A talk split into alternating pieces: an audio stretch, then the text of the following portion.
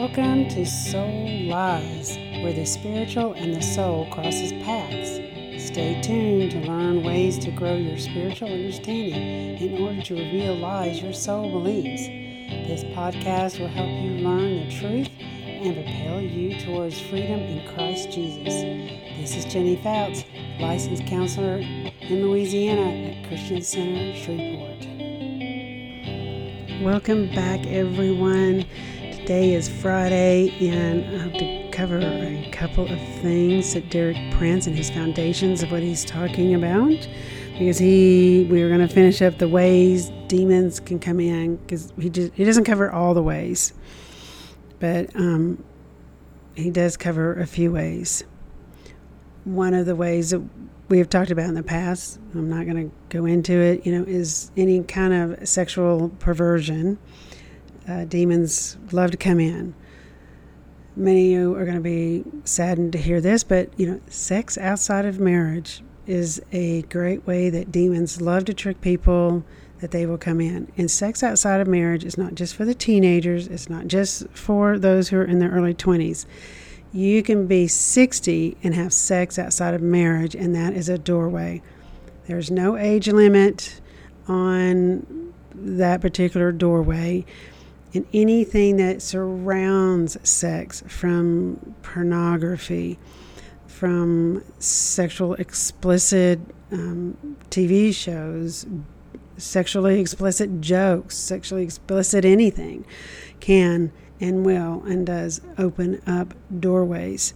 So if you're someone that's newly divorced and you're in your 30s and 40s, um, sex outside of marriage, yes, counts to you.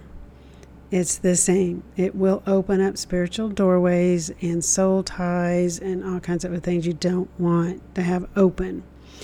So if that's going on, you got to close the doorway. And, you know, when you're living with someone outside of marriage, you are opening up doorways. And sometimes the doorways don't just affect you, they can often affect the rippling effect of family. So um, I just send you the warning, and you know, don't kill the messenger because it's it's not it's not my suggestion. It is the great Lord's suggestion, and it is His calling to you in your life to experience the fullness and the freedom and the love that He has for you. And He He is a good Father, so He's giving you this is how you walk in my love and don't walk in torment. But I wanted to cover one of the areas that he also brings up is sinful acts or habits. Now, I know we can think of a lot of different things, but let's just cover first of all, let's just start with what the word has to say about some things. So this starts in Proverbs 6, verse 16.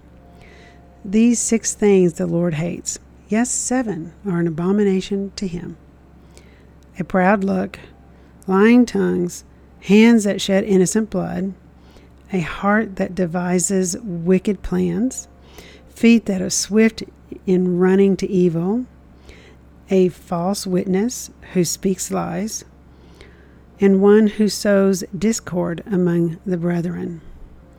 So, if you're a person that has a lot of conflict around them, um, you probably have a doorway open that is helping you to continue in that conflict and to continue to have conflict.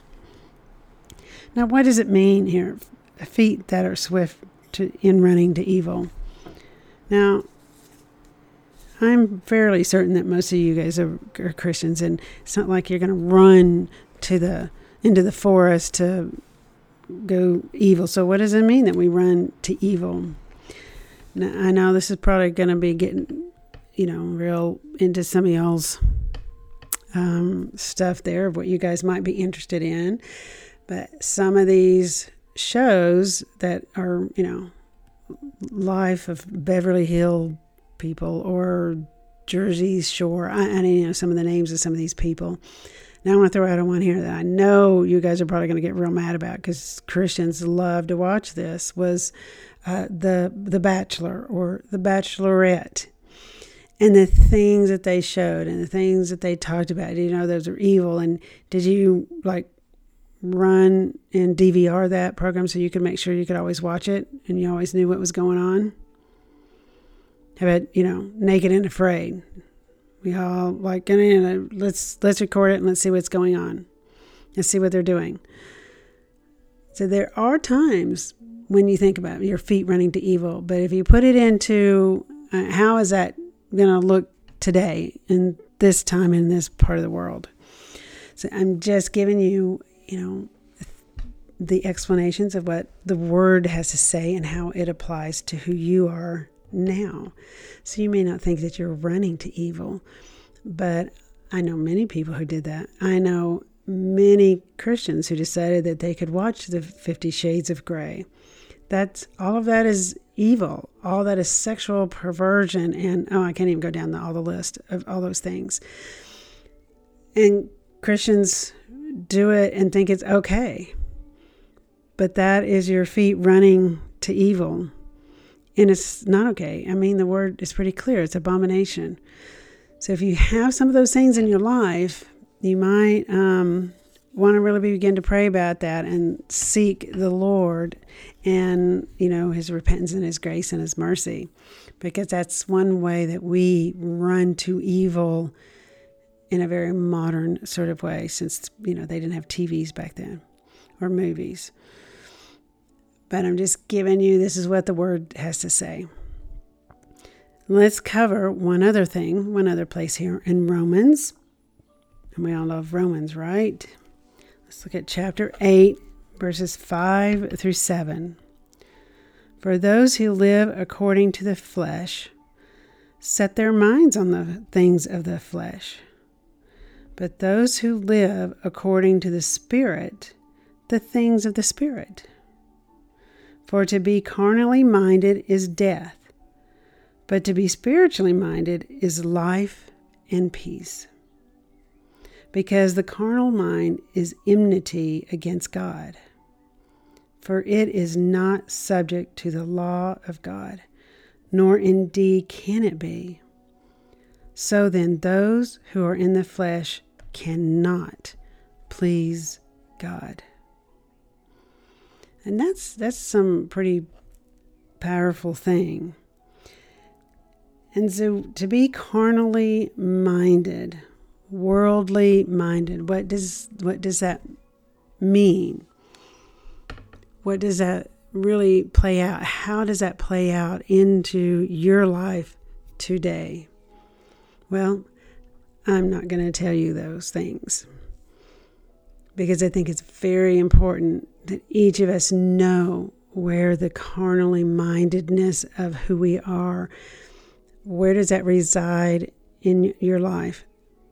Where are you carnally minded? Now look carnally so we flesh. Where am i where am i fleshly driven? Where am i fleshly minded? And we all struggle that because we all have flesh. All of us have flesh. And all of us have different things that are we are worldly minded about. And I don't want to have anything that's worldly minded taking that place and scooting me away from that relationship with Christ. So each of us have to find that way in us. Where are you carnally minded? Where are your heart set on the flesh? What does that mean and look like to you in your life? So I challenge you to set all that before the Lord Jesus Christ and let Him begin to speak to you about where that might lie. Let Him begin to show you where that might lie, where that how that manifests itself in your life because your heart is to please Him. So you want to walk by the Spirit. And the Holy Spirit is faithful. Don't go nasal nosing, trying to figure it out. Let Christ show you. Because there are lots of things I could think of in my own life. Well, this, this, this. But what is it that's putting that little place between me and Jesus? Where is that and what is it? What is going on? And I could go through a bunch of examples, but I won't. I want you guys to really take this time and you're wherever you are and just lift this prayer up to your in your head, or maybe you're by yourself, you can say it out loud. But Lord Jesus, I ask that you show all of us who are listening those places that we have in our life that are fleshly, worldly, carnally minded, that separate us from you. Our heart is to please you.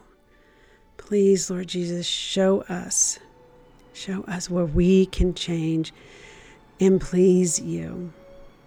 Show us those areas, Lord. We ask this in your holy, holy name. And we thank you, Lord Jesus, that you are faithful. I hope that you guys have enjoyed this this time this week. Next week, I hope we're going to get to some freedoms, some of the ways he talked about getting free. And I'll probably throw in some of the ways I've discovered too. I hope you guys have a great day and a blessed day. Bye bye.